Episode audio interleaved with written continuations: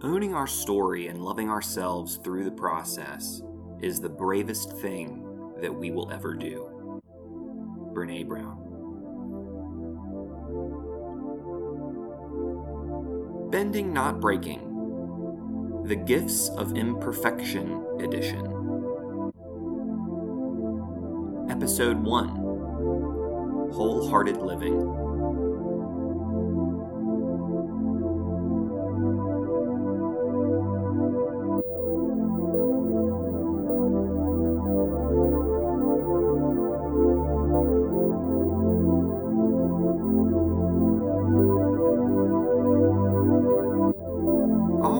Everybody. Welcome back to Bending Not Breaking. This is the Gifts of Imperfection edition, and this is our first episode of featuring Brene Brown's Gifts of Imperfection. Uh, we are doing a, a deep dive in which we will read the book in sections and then discuss how moments of the Avatar universe align and brush up against the learnings from the book. I'm really excited about this. I've as many of you who are listening know, we reference Brene Brown very often on the podcast, and this is a chance for us to really dive in deep.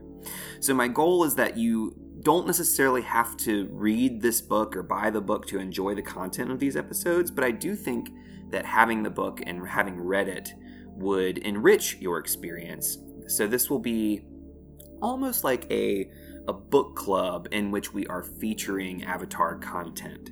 So if you do intend to purchase the book, remember your local bookstores really appreciate the sales way more than corporations do.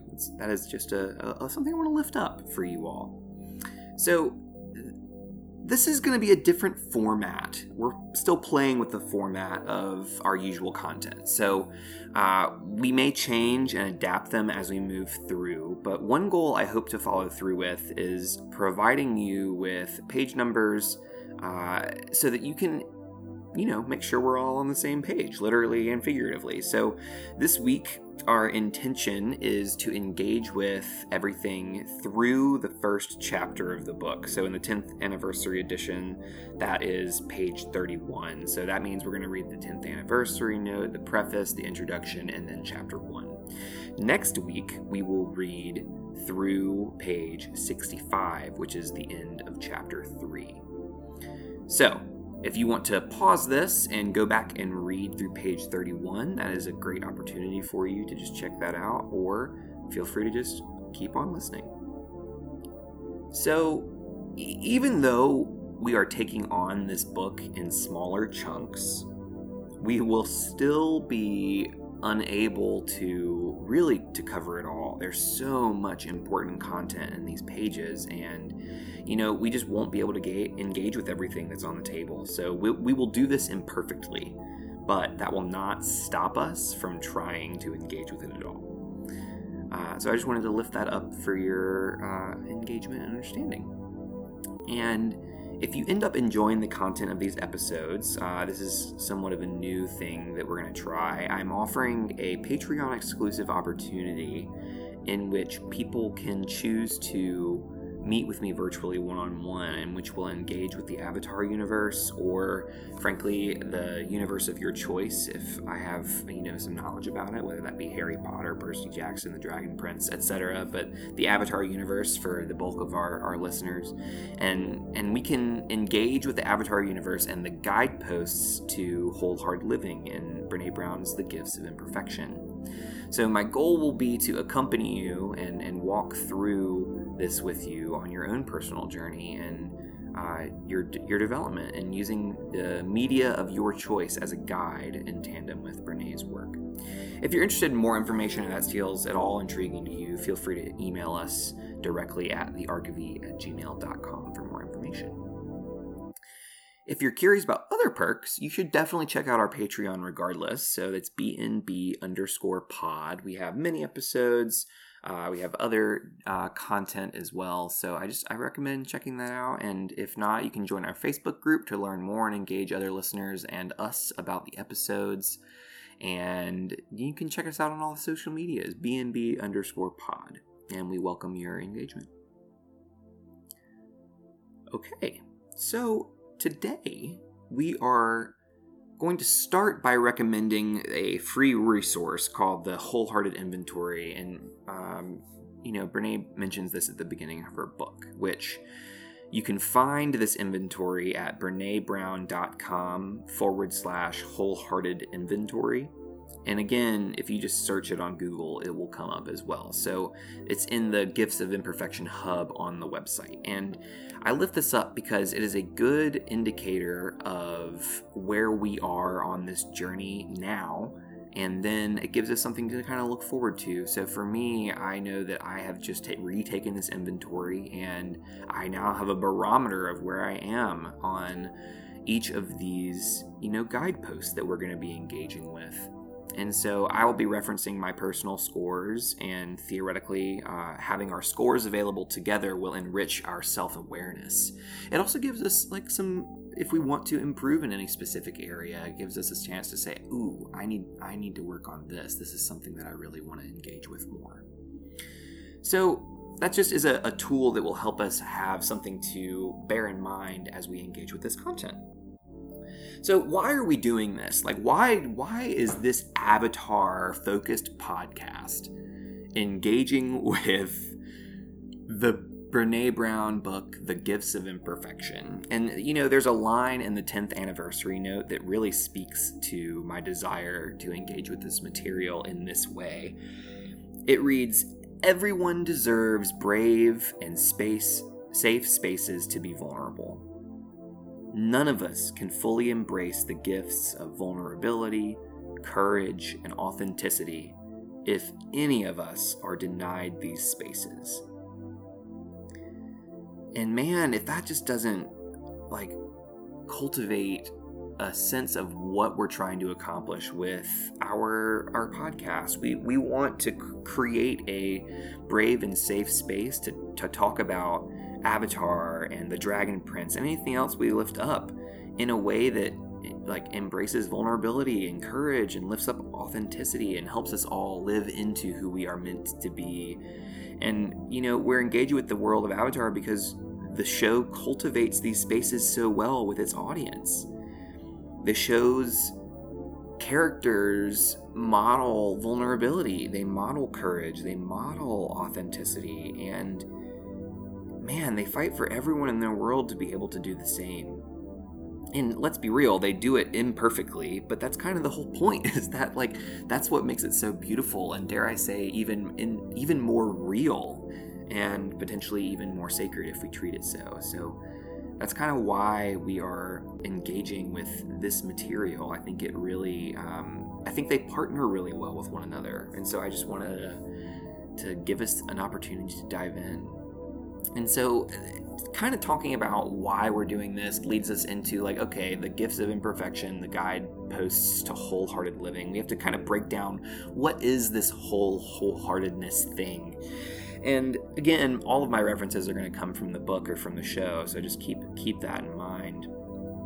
But wholeheartedness is kind of described as how we know and understand ourselves is critically important right? But there's something that's even more essential to living a wholehearted life, and that is loving ourselves.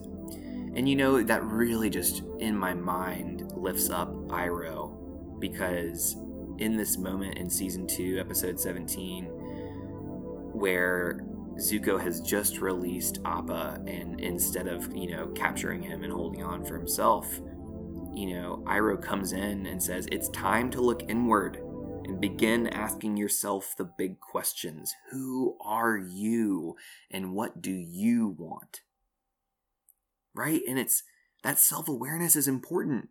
We have to know what we want, we have to know who we are.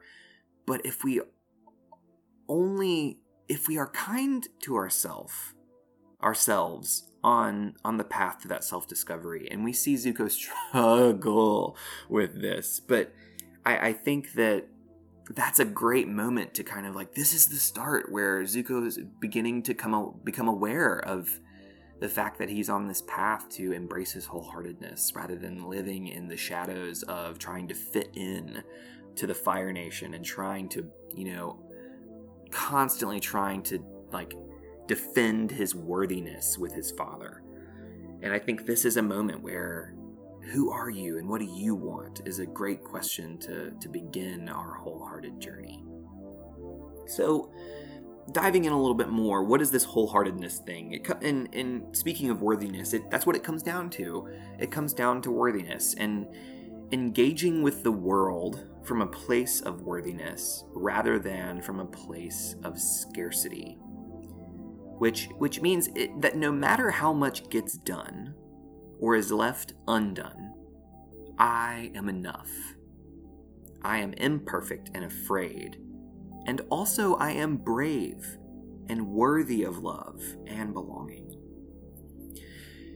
Man, like, and if that's not a big concept, right? That is that's huge for a lot of us, and we are we are living in a culture of scarcity right now. Scarcity is the the air we're breathing in collectively, and and scarcity can kind of be boiled down to the phrase "never blank enough." and that can translate to, to, whatever our shame triggers are. So, never thin enough, never smart enough, never pretty enough, never rich enough, never, you know, not strong enough. There, every, whatever that is for you, I, oh, I have never enough. I'm never enough of this. And I'll be real, I'm operating from a, definitely a place of financial scarcity right now because I'm doing everything I can and squandering my, my life energy, earning as much as I can to pay for school. And when I make decisions to live my life constantly out of nervousness, it becomes nervousness to lose that money. It's like, oh, I, will I'll never have enough. And so I become more reluctant to spend it in ways that I know would bring me joy. So that's just one example, but there's also like the never, you know, I grew up in a, a, a family that really focused on body image. And, you know, I think it's for people, I think nine out of 10 have issues regarding body image.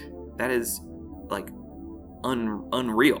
Nine out of ten, I think, is a reference in one of Brene's books. I don't think it's the Gifts of Imperfection, but yeah, I think that's that's terrifying because that means that every time someone is thinking about their body in some way and feeling that it, it's not enough, and this is my my chance to be like, y'all, we we are enough. you are enough. You deserve to be here regardless of the shame triggers that are surrounding your your body or the shame triggers that you are you're engaging with and these these tapes that are constantly playing in our heads.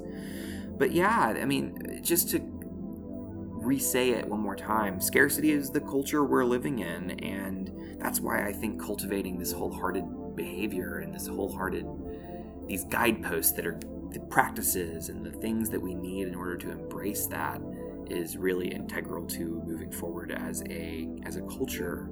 I think that's one of the things we need to move forward. And you know, one moment that it really reminds me of is the scene with Aang and Monk Gyatso in season one where they're playing Pai Sho. Here it is. You're playing games with him? The Avatar should be training. Aang has already trained enough for today. Time is short. Come with me. I must test you on some high level techniques. No. As long as I am his guardian, I will decide when he trains. And when he gets his butt kicked at Pai Sho. so for me, when I hear this scene and I, when I engage with it, I'm thinking about this this monk who comes in, interrupts them, and his name is Tashi, apparently, according to the Avatar wiki. But Tashi says, You're playing games with him? He should be training. Time is short. Come with me. I'll test you on these techniques. And for for me, that is operating from a place of scarcity. To believe that you have to spend every moment that this child is awake, focusing on training and not letting them engage with the world from a place of joy and engage with the, the, the games and the rest and the play that is needed in order to develop into a you know loving and caring adult And what I really appreciate about is that Gyatso is not operating from a place of scarcity. He's saying that I will decide when he's training and when he gets his butt kicked at Pai Sho. And so I think Monk Gyatso is giving us this opportunity to see what life is like when we are not operating from scarcity in this moment, right? Because this is where it is. He's living as the avatar, and we know that there's this impending war coming. And I, I think that anytime we fail to focus on the human as an individual and prioritize you know their skill or their their job ahead of their their humanity this is what can happen. And so i, I think this is a, a, pretty opt example of what this could be. Uh, you know another one that comes up is you know is definitely one of Sokka, and so i want to kind of bring us into this moment in season 3 episode 4 Sokka's master, where, you know, the gang just saved uh, the city from disaster, and Sokka was kind of not helpful or useful during this moment. And, you know, Aang comes in and is like, man, you have no idea. They have no idea how close they were to getting toasted last night. And, and Toph is like, yeah, I miss being hero worshipped. And then Sokka is like, boo hoo, poor heroes. And then Katara asks, What's your problem? And he responds this way It's just all you guys can do this awesome bending stuff, like putting out forest fires and flying around and making other stuff fly around. I can't fly around, okay? I can't do anything. And man, if that doesn't hit you in the feels, I'm just, oh, because we've all felt that way. We've all felt uh, when, when we're comparing ourselves to the people around us that have skills that we do not, then, you know, this seems like a, a moment of scarcity for Sokka. It seems like he is really struggling from a place of not enough, of I'm not good enough, I'm not strong enough, I'm not capable enough of defending the world like you all are. And that really kind of speaks to this moment of scarcity. And there are a lot more in the show, and I, am curious if you can think of other examples. So, uh, if you can think of other moments, th- bring them to mind and then share them with us. Moments in your own lives as well, in, in the Avatar universe or in other fandoms. And send them to us. Send us a voicemail at thearchofe at gmail.com about a moment of scarcity in the Avatar universe that has resonated with you. So, I guess now what I would like to do is just kind of speak from my experience, you know, I, I feel scarcity a lot, and it's something that I'm definitely working on. And like something often, the first thing I think of is like, man, I didn't get enough sleep. Or for me, I also, like I mentioned, you know, money earlier. All of these enoughs and grind culture tells me that I'm never enough and I'm only worth what I produce. And I know I'm not alone in this. And I encourage us all to just examine the personal tapes in order to cultivate just that that little more awareness as we grapple this I, these ideas and remembering that remember like awareness is we have to do it by being compassionate with ourselves and loving ourselves while we become aware of these tapes and I am not good at it, but I am trying to get better, and that's why we're engaging with this. So, oftentimes again these these tapes that we play in our minds can be traced back to our formative years. You know pick a never enough statement that plays in your head whatever it is for you and and think back to what is the first time that you remember feeling that way? For me I, I remember playing a game of football with my brothers and his friends when i was like five or six and i remember you know somehow I got the ball and I just started running as fast as I could. But I was naturally running the wrong way and was promptly ridiculed. And it's, you know, it's one of the first time that I was told that I was not manly enough. And having this, you know, played in my head, I wonder if I can relate this back to Sokka a little bit, I wonder if Sokka felt this way when he was confronted by Zuko in episode 2. He is trained, he's donned his war paint, he wasn't even a threat to Zuko.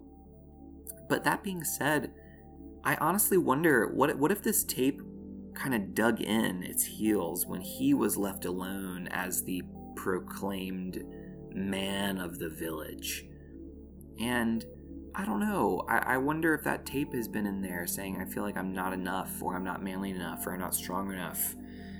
And I wonder if that's something that he was playing in his mind pretty early on. I, I obviously do not know, but I, I think it's definitely worth considering.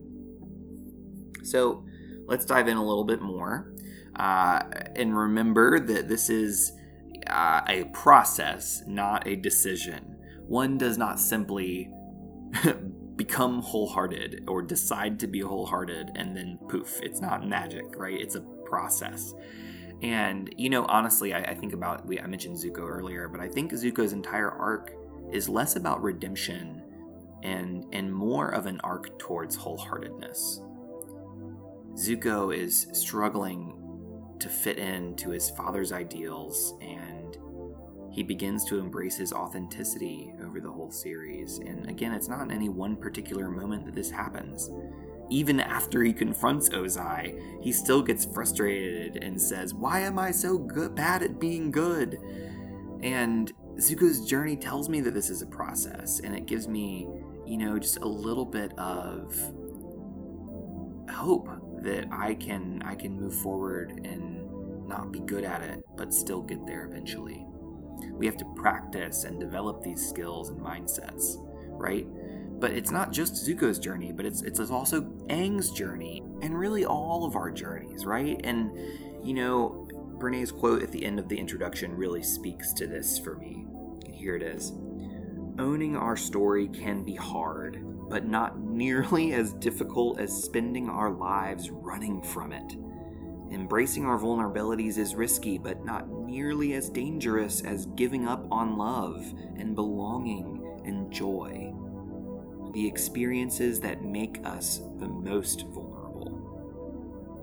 Only when we are brave enough to explore the darkness will we discover the infinite power of our light.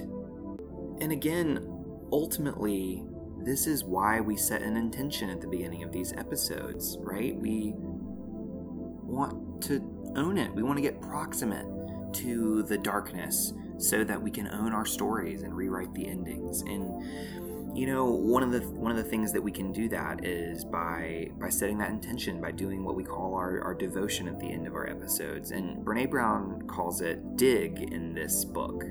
And DIG being an acronym for D being deliberate thoughts and behaviors through prayer or meditation or intention settings which is basically our entire episode where we're deliberating and focusing and you know uh, people can see that as a as a form of prayer meditation and or setting intention.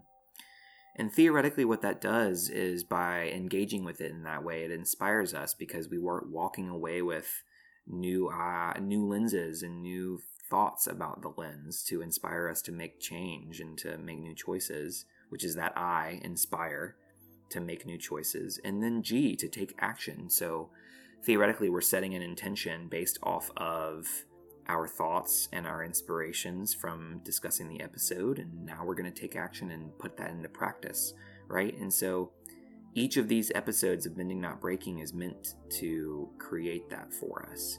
We deliberate, we inspire, and we hopefully get going, right? In between episodes. So thank you for kind of indulging me as we kind of go through this. That uh, kind of covers our, our preface and intro, and we're going to turn to chapter one. So I'm excited. Let's do it.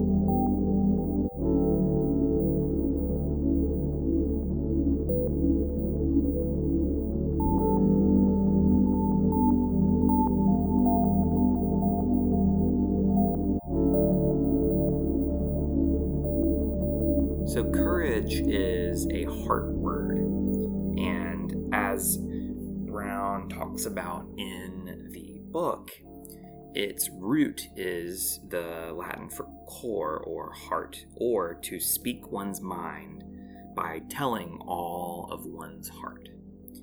And, you know, asking for what we need is one of the bravest things that we'll ever do. And whenever we are working with with people who, you know, I, am reminded of you know, children at summer camp who say, "I, uh, I don't want to, to climb the uh, the Alpine Tower, which is a really tall climbing structure, but they are really nervous and they wanted to do it and then they come up and they're they have their harness on, they have their helmet on and they're getting ready to climb and they say I don't want to do it. And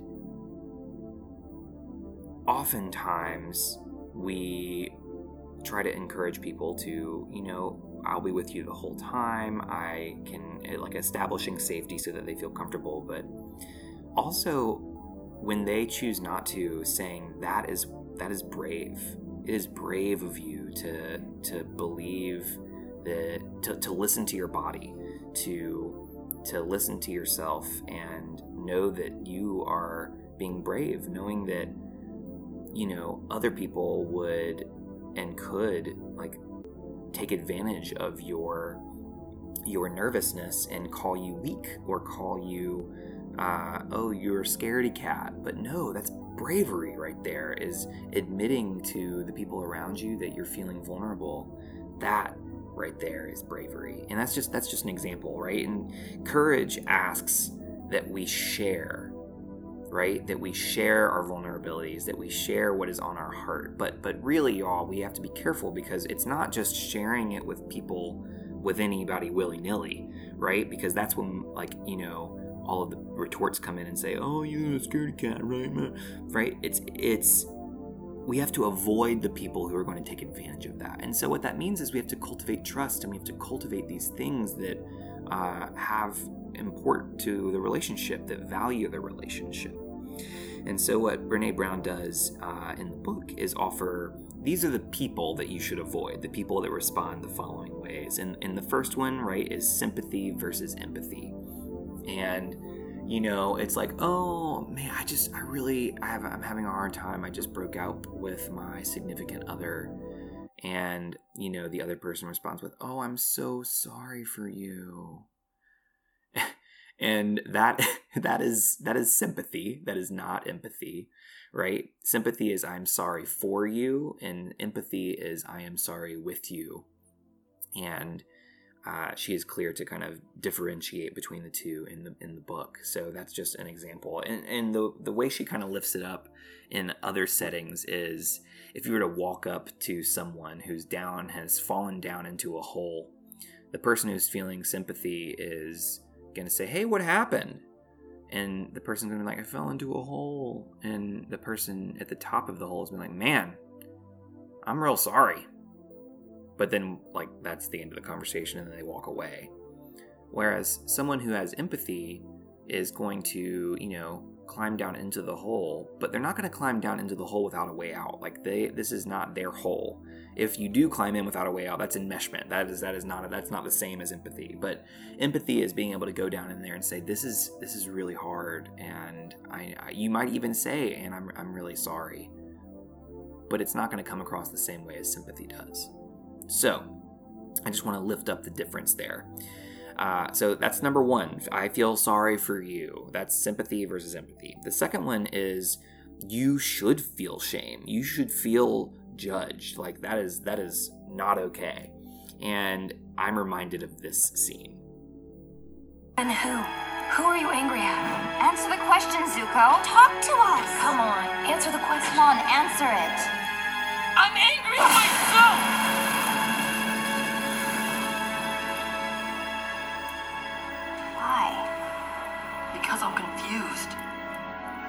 Because I'm not sure I know the difference between right and wrong anymore. You're pathetic. Oh, and that right there, when Azula is like, "You're pathetic," that right there is, is judgment of of him in his confusion and not knowing like his vulnerability is just out there right now and azula responds with the words you're pathetic and that to me feels like judgment. Um, and there are a lot more examples of judgment in this show. And so i, I want to again invite you to if you can remember moments like lift them up. Let's share them out. Let's let's call them out so that we can become aware as we're watching. Because the more aware we are the more we can do something about it. And the more noticing the more uh, we can be critical so that's the second you should feel shame because i am judging you and then there's the third one well, oh, you're letting me down. And this is the response of when you share something vulnerable or what feels particularly shaming for you, uh, the other person responds with disappointment. Oh, I'm so disappointed in you. And like, oh man, sometimes that hurts even more than judgment. And you know, this is this is the story that I imagine Zuko is telling himself about how Iroh will react in at the finale in Sozin's Comet Part 2. And he's been, you know, he made some egregious errors and he really was worried about his the way he was going to reunite with his uncle, but instead of responding in a disappointed way, Iroh responds like this. I'm so sorry and ashamed of what I did. I don't know how I can ever make it up to you. But I...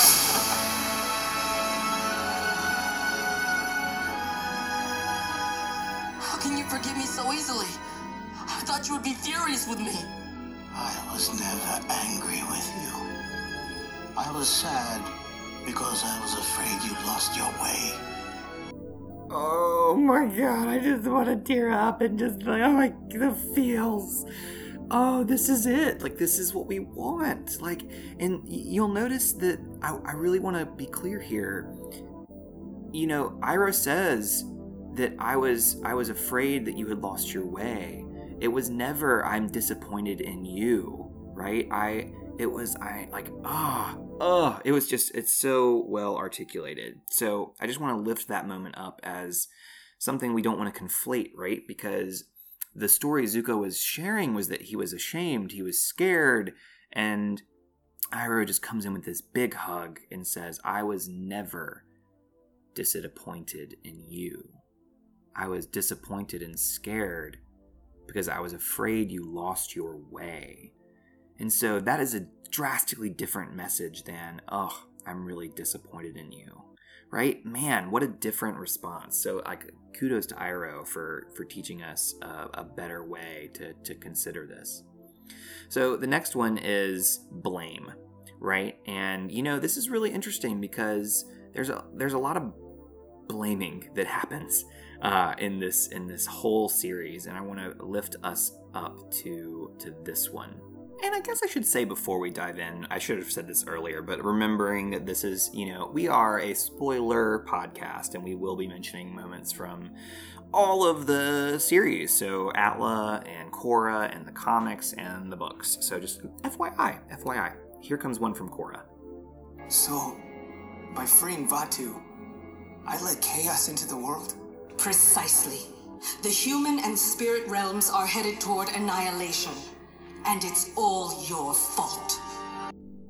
Generally speaking, anytime someone says it's all your fault, I don't think that's a great response. It's, you know, it's pretty blaming. And, um, you know, while Wan in this moment uh, did something, he didn't intend to do it. But, like, you know, there's this thing about intention and impact that's really worth navigating. And yes, can we hold this person accountable without blaming them? I think we can. And so I just, you know, for the, you know, for the spirit of good to be a little bit blamey is, you know, uh, really interesting because I think oftentimes it's the good part of us. It's the self righteousness within us. It's the things where we're coming from a place of this is how it should be. That's where that blame comes from sometimes. And I think it's, you know, somewhat interesting to consider how Raava is this the force of light and peace, and yet is kind of blamey. Just wanna just wanna put that out there. All right, the next couple uh, we'll go through a little bit more uh, quickly, but you know, the next one is let's make it go away. We're gonna minimize that, and uh, oh, it's not that bad. And you know, again, I, I want to revisit that moment with Sokka that we played earlier in season three, episode four. Uh, after Sokka says he can't do anything, the gang tries to comfort him, and they all really just minimize. And they say, "Oh, it's not true. You're good at this, and you're good at that." And ultimately, this isn't what helps him because it's not what he needs in this moment. He doesn't need to be comforted. He needs empathy. He needs to be sat something. He wants somebody to sit with him in the dark, right? He wants someone to understand where he's coming from, and I think that ultimately he finds actions that lead him out of this. But in that moment, I don't think that what they said helped him at all. So just wanted to lift that one up there. And so the next one is if you think that's bad, and then that's the comparing and competing. And you know, it wasn't explicitly said in that moment with the beach that we played earlier, but this the beach episode around that campfire is like a whole mood of if you think that's bad let me tell you about my life. Because you know first it's Ty Lee then Mai then Zuko then Azula and they all just kind of like escalate and like oh my goodness that sucks. And it just feels like it scales in this turmoil. And you know while it's not directly said in the scene that you know oh if you think that's bad I think it's still present. Uh, do you feel it? Do you feel that sense of comparing, uh, you know, horror stories. Because, you know, maybe it's just me, but I'm, I'm curious if you feel it as well. What, and if not, what are other scenes in the Avatar universe that remind you of this this comparison? Um, oh, if you think that's bad kind of mentality. All right, now I want to go to the, the, there's two more. Don't upset people or make them uncomfortable. Speak truth to power.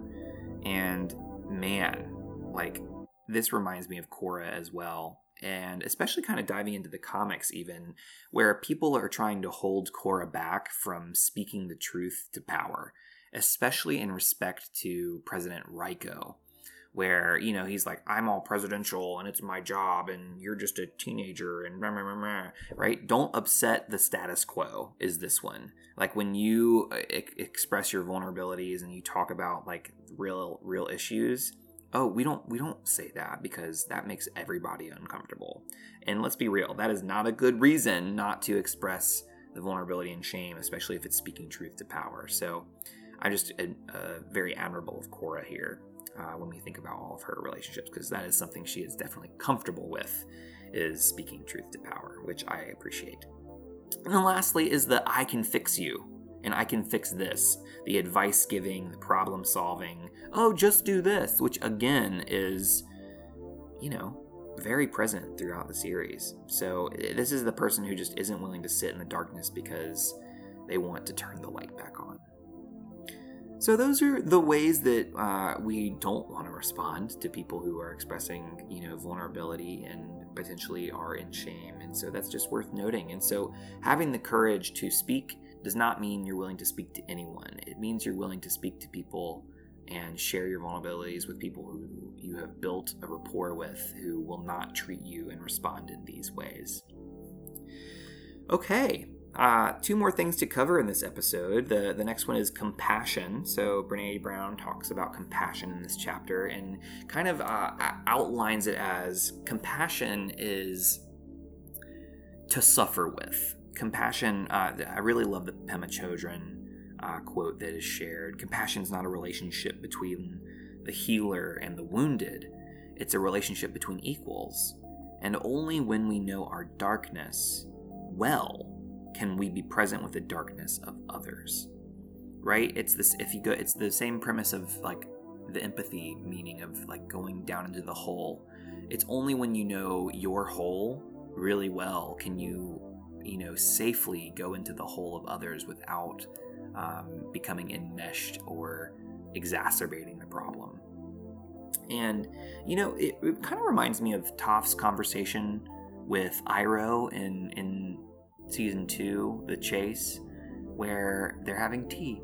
And this is a moment where they they both end up sharing some vulnerabilities and Iroh talks about his struggles with his nephew and Toph talks about his struggle or her struggles sorry with uh, her parents and they are willing to share because over the course of this conversation, they show that they are willing to listen to the other. And I think that's really beautiful.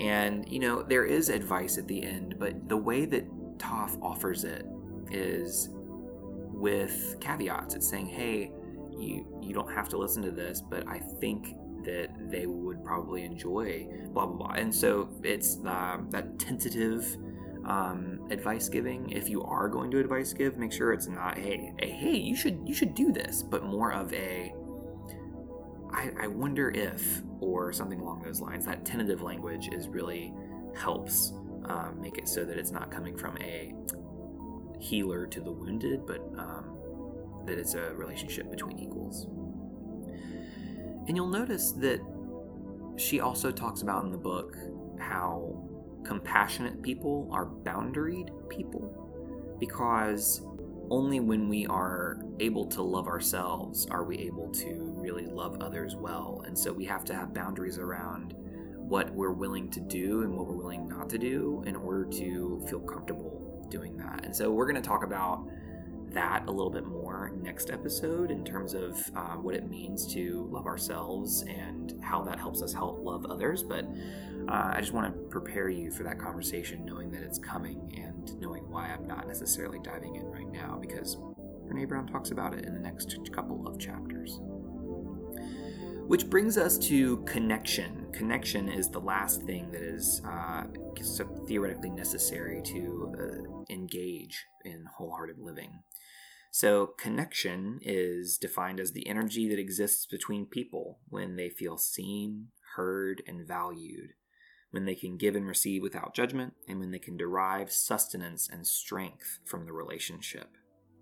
And man, I want me some connection because that sounds great, right? Like and I think what's really beautiful about this is that connection impacts brain development, it impacts performance. We as humans need connection in order to survive. And so having the skills to cultivate this and to, to lean into it and utilize it is something that we all desperately need. And I think it's really important because Brene Brown talks about this this idea that until we can receive with an open heart, we are never really giving with an open heart.